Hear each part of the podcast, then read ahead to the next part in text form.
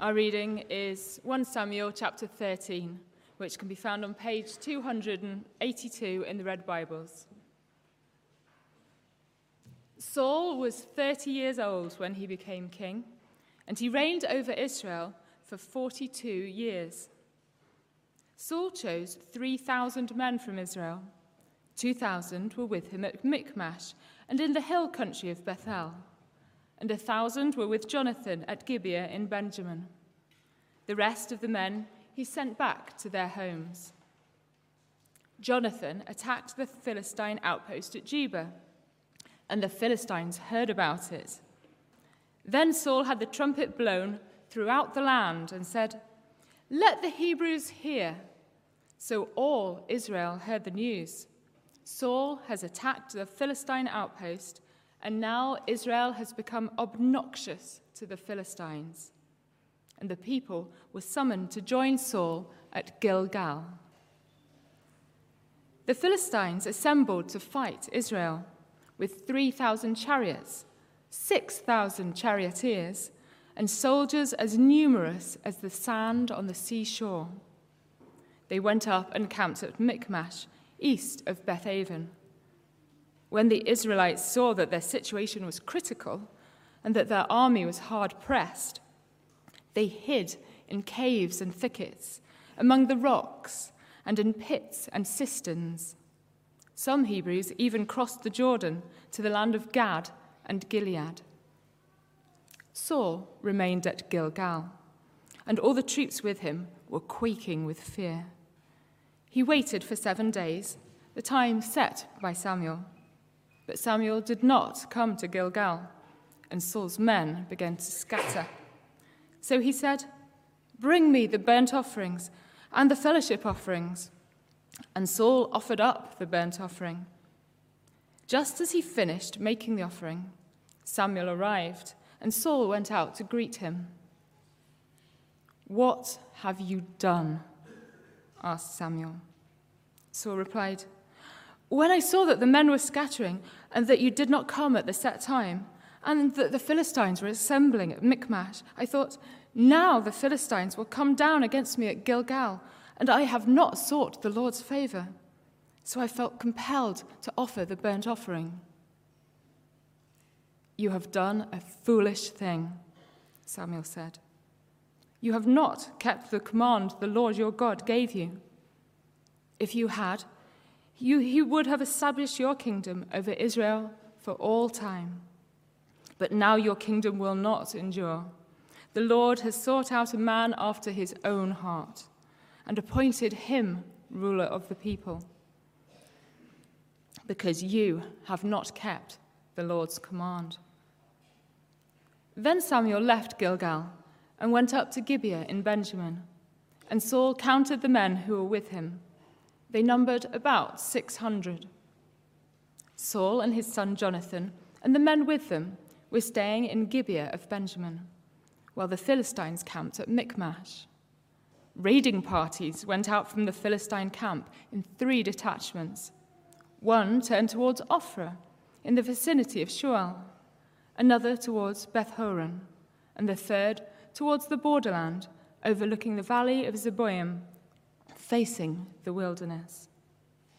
Not a blacksmith could be found in the whole land of Israel, because the Philistines had said, Otherwise, the Hebrews will make swords or spears.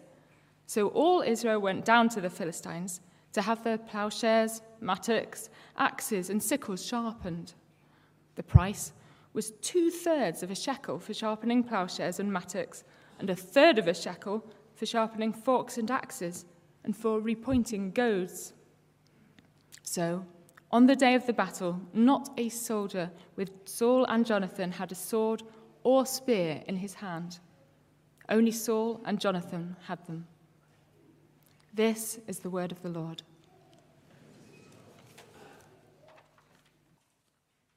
Hi, folks. Nice to see you all. Um, if you would like to, um, you can close your eyes, and if you think I get to about 20 minutes, you can stick a hand in the air, um, or you can just get up and walk out if you want to. Um, you make that call. Uh, it's a fun game to play if you'd like to. Um, we're going to think about that passage.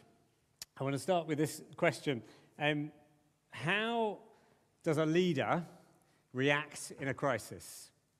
How does a leader react in a crisis? We seem to have no shortage of crises uh, in, our, in our country and society generally over the past uh, year, maybe a few years. Um, how does a leader react in a crisis? Or I guess in, from a faith perspective, theological perspective, um, we're asking perhaps when there is a crisis for a, uh, a faith, a Christian leader, um, how do they react when there is a crisis? Will they trust God's word or not?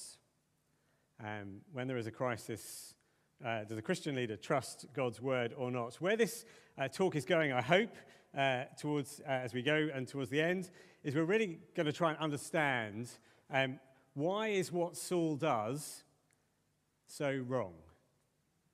Why is what Saul does so wrong? So I imagine it's the question that's nagging away underneath some of us at least. So let's try and have a look and see. Um, the story is a great one as ever. It just it really, and I think we'll take it through the different scenes in the story because I think that helps us see what is going on and why um, Saul ends up where he does. Um, there is no shortage. Uh, there's a noble tradition of crisis movies in the world. I don't know if you've come across some of them. Uh, there's, a, there's, a, great sort of seam of, uh, of movies that have been made. Now, when, when you get crisis movies, things are usually, well, there's something, they're down in some way. So White House Down, if you've come across that movie. Um, Black, oh, there we go. Yeah, White House Down, that's a good fun action movie. Black Hawk Down, um, things are down in crises. Or if they're not down, they have fallen. So Olympus has fallen, uh, London has fallen. You know you're in a crisis movie because the things are down or they are fallen. And that is exactly where the, the, the, the opening setup of our, um, of our um, story here, which actually Sarah brought out for us, is that, if you like, the opening scene is that Israel has fallen. We are left in absolutely no doubt um, about it. Saul, 3,000 soldiers, the Philistines, this vast army they have gathered against them. That phrase that was used, that they have soldiers um, as many as uh, the sand on the seashore, um, uh, that's uh, quotes from uh, early on. I think there's a little quote up there coming.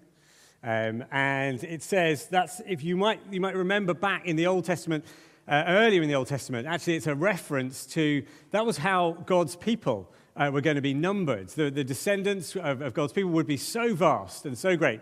They would be uh, more uh, than the sand on the seashore. You couldn't count them. And so here, then, is this great enemy that has risen up which has that scale to it. So it's a formidable, worrying, terrifying enemy. And the actions that we're told about as this has its impact on Saul and, their, and his army are so, so clear. We're told, um, verse 4, the Israelites saw that their situation was critical. Um, they were, we're told, their army was hard pressed. So what did they do? They hid in caves and thickets and rocks and pits and cisterns. They also they run to hide.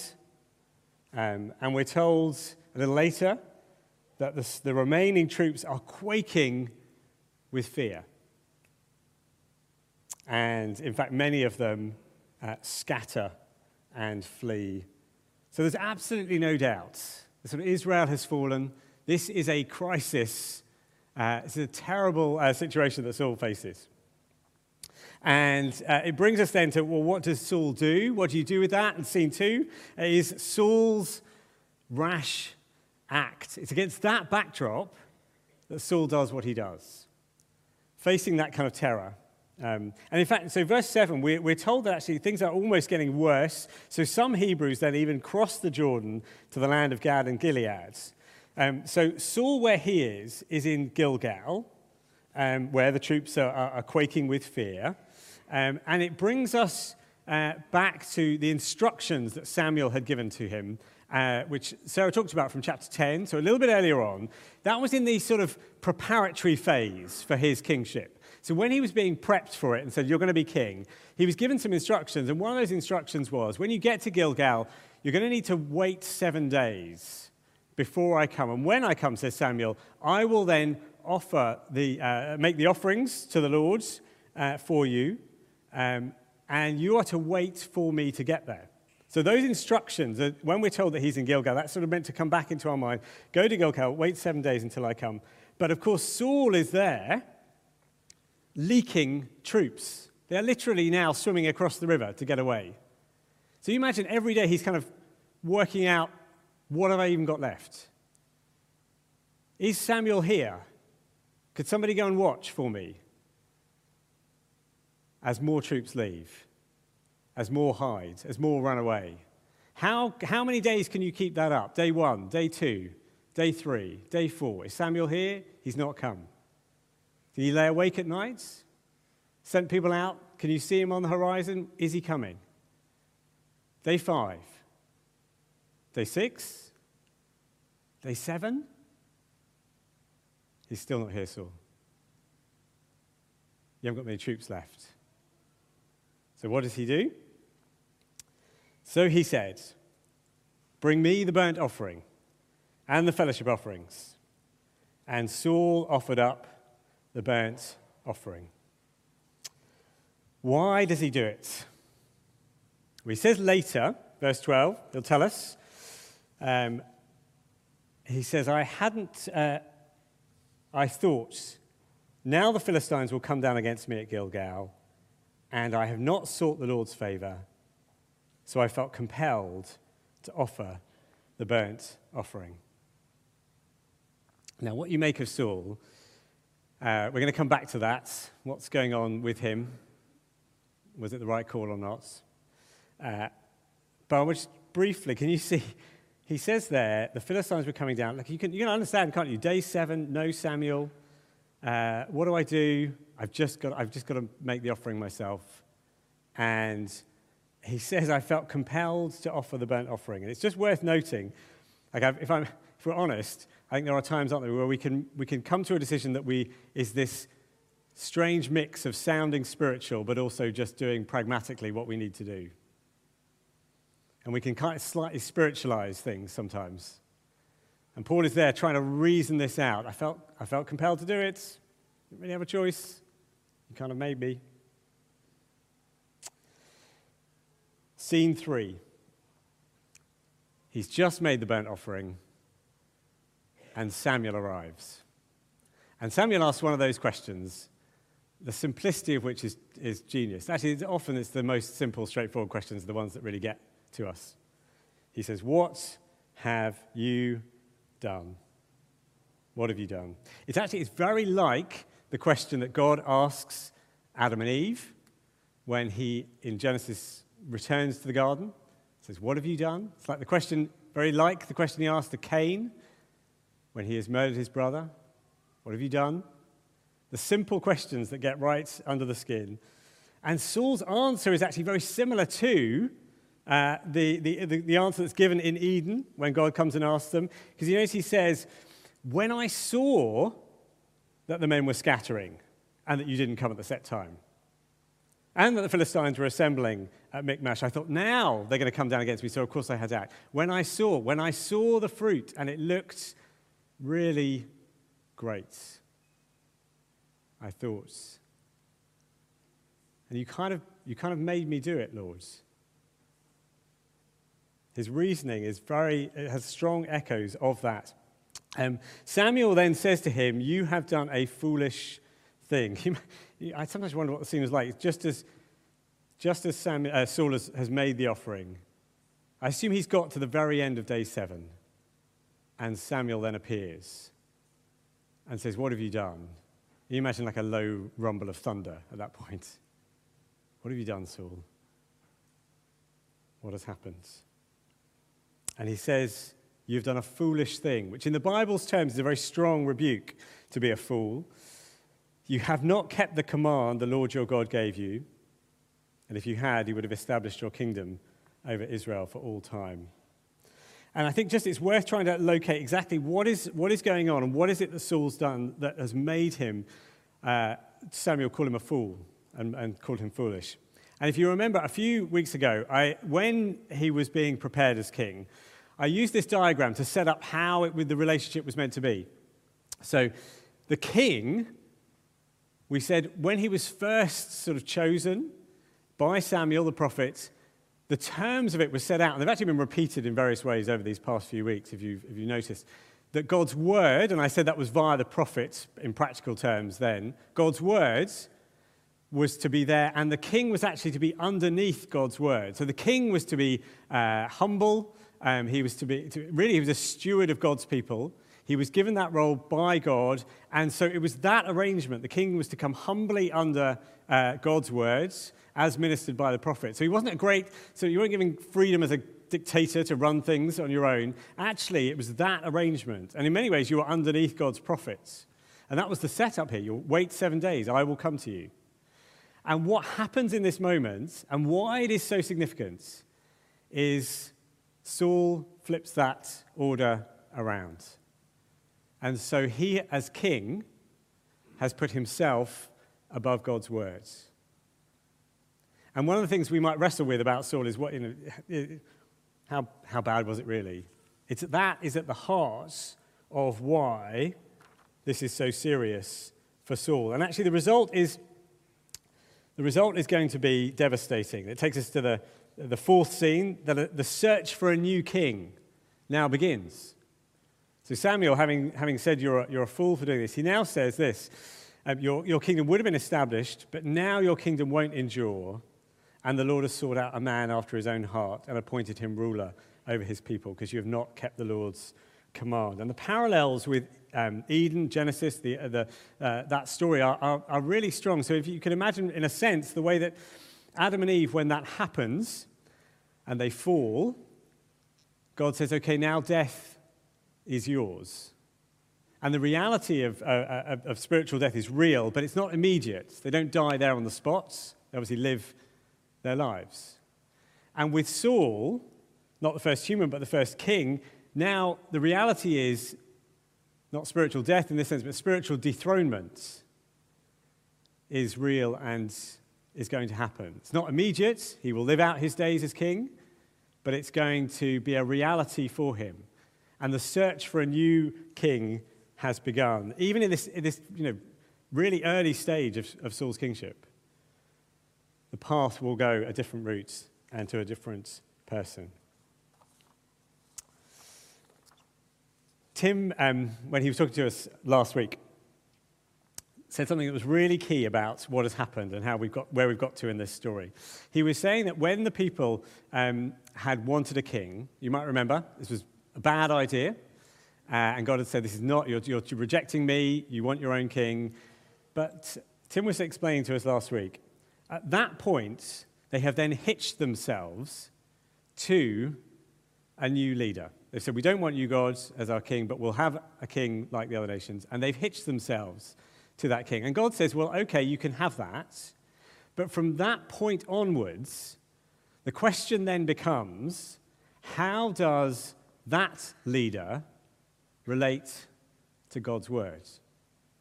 How does that leader relate to God's word? Because God was their king, they didn't want him. He says, Okay, you can have another king in my place. So then the question becomes how will that leader relates to God's word. And actually, you can see it all through the Old Testament with the different kings there are and how they, uh, how they um, uh, are judged about their relationship with God's words.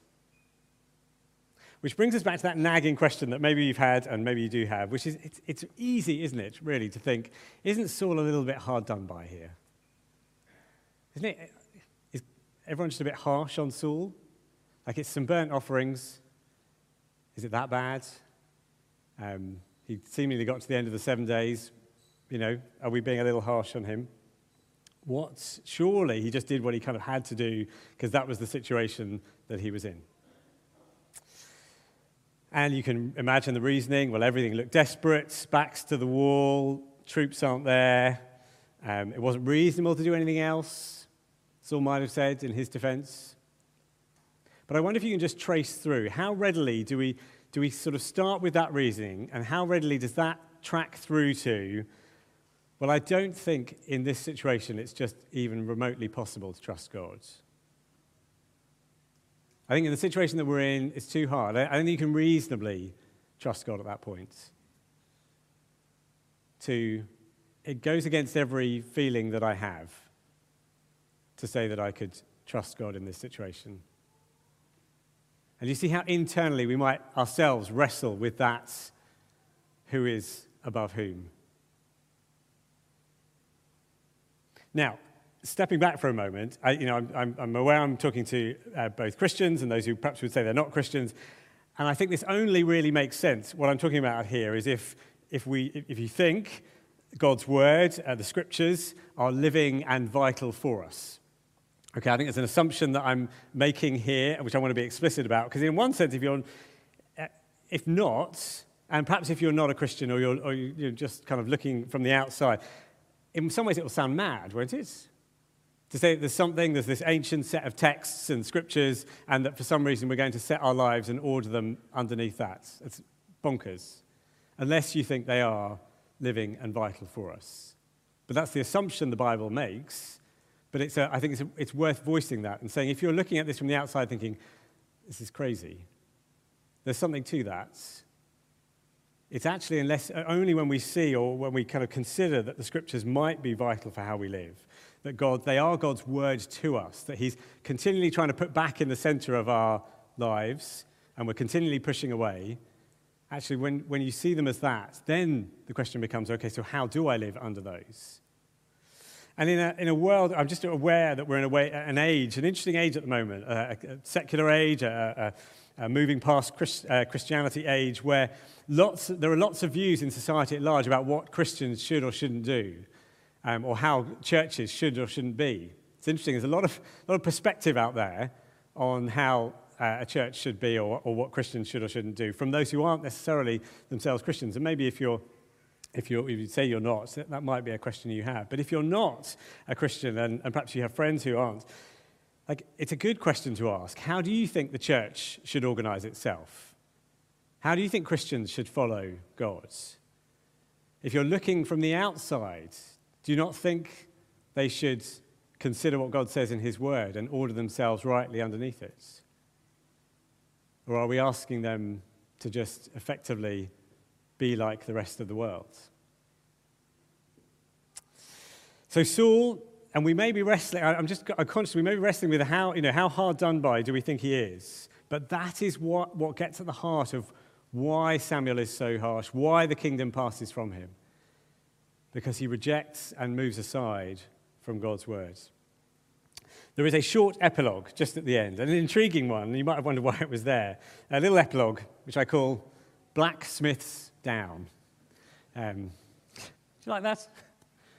I was very pleased with that. Um, by this point, Saul has only got 600 men, um, which is interesting because earlier in the scriptures, in Judges, Gideon has fewer than that. So he's not, he's not been unheard of, but only 600. Now, the Philistines have been interesting. They've, they've been seemingly craftily arranging the economy locally so that are, they are the only ones with blacksmiths. Um, you could call it the Philistine protocol if you want, but they are, they are there and they, they are, they are, for some reason, they are the only ones with blacksmiths. And it means that the, uh, the Israelites, if they want to get anything sharpened, they have to go to the Philistines in a sort of strange arrangement. They have to pay decent sum of money to get uh, something sharpened. And the only things they've got that they can get sharpened are their agricultural tools, you know, their spades and forks and so on. And so all they've got, and so they're in this situation where, up against a big army, all they have, they have no, spe- uh, no swords or spears between them. They can go and get their, their I don't know whether they, they sort of took their forks and spades into battle, because that was all they had. But we're told at the end, the situation is this bleak that on the day of battle, not a soldier with Saul and Jonathan had a sword or a spear. Only Saul and his son Jonathan had them.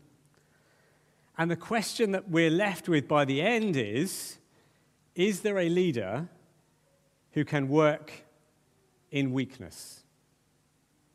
Is there a leader who can trust God in that kind of situation? Is there a leader who, in that kind of crisis, will hold and put themselves under God's word and trust what he says? And that's where we really will take us into the next couple of weeks. Um, we'll start to see the figure of Jonathan, who brings something different to this story. Um, But I want to leave us with this question What kind of leader are you going to hitch yourself to? One for you to ponder and reflect on. I think it operates at some different levels. I think it's a good question to ask in society at large. I, when, we, when this series was planned, I really had no idea how many leaders would get changed over the course of the past while and how, uh, how much in society we would have seen this kind of uh, revolving door of leaders, um, uh, particularly here in the UK, in uh, some other places as well. But also for us uh, in the church, from a faith perspective, from a Christian perspective, what kind of leader are you going to hitch yourself to? What kind of leader is God asking for? I think it is a good question for us to ask in the kind of context that we live in. And it's a reminder why, so much of the Old Testament is, is it lays out this kind of pattern of kings who come and go and so often push aside God's word and so often don't live up to it and don't sort of stick with it. And it's a reminder, I think God lays down this pattern for us and shows us the ways in which we need a leader who can do this, who can operate out of weakness and yet still trust God's words. And it's a reminder why we need and why he sent Jesus. Why, after all of the sort of laying down of these kings, and none of them was quite what we needed, that actually it would come one day that he would send him, his only son to be the kind of leader who could both operate out of weakness and say, I hold to God's words. And in a different garden to the, the Garden of Eden, the Garden of Gethsemane, would be able to say, look, in the, in the crises of crises, when backs are to the wall and when you're leaking disciples, not my will, but yours, Lord. A leader who would come and be like that for us who know that we don't hold to God's word, that we do watch the clock and we get to the seven days and we've had enough and we can't follow him anymore. He came for people like us who do that. Just over 20 minutes. Um, why don't we pray, reflect, and uh, we'll sing in just a moment.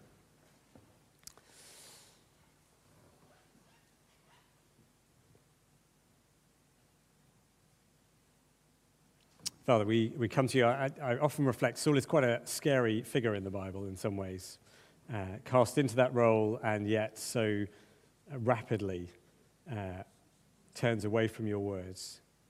Um, Lord, I guess we perhaps recognize and see reflected in that the ways in which we do that and we justify it before you and you come up with reasons for it. And Lord, I pray that it would just remind us afresh actually of why your son was so needed. For us who do that, uh, from the, the lowliest person to the highest king who, who does exactly this, and that your son came to fulfill what we couldn't, to be what we couldn't, to uh, respond in obedience to your word in ways that we couldn't. And Lord, I pray that in him and leaning on him, we would then be able to say, uh, as the words of this song will uh, uh, remind us, blessed uh, be your name, that we can speak in whatever circumstances we have of you uh, and of our reliance um, on your son in our place. Amen.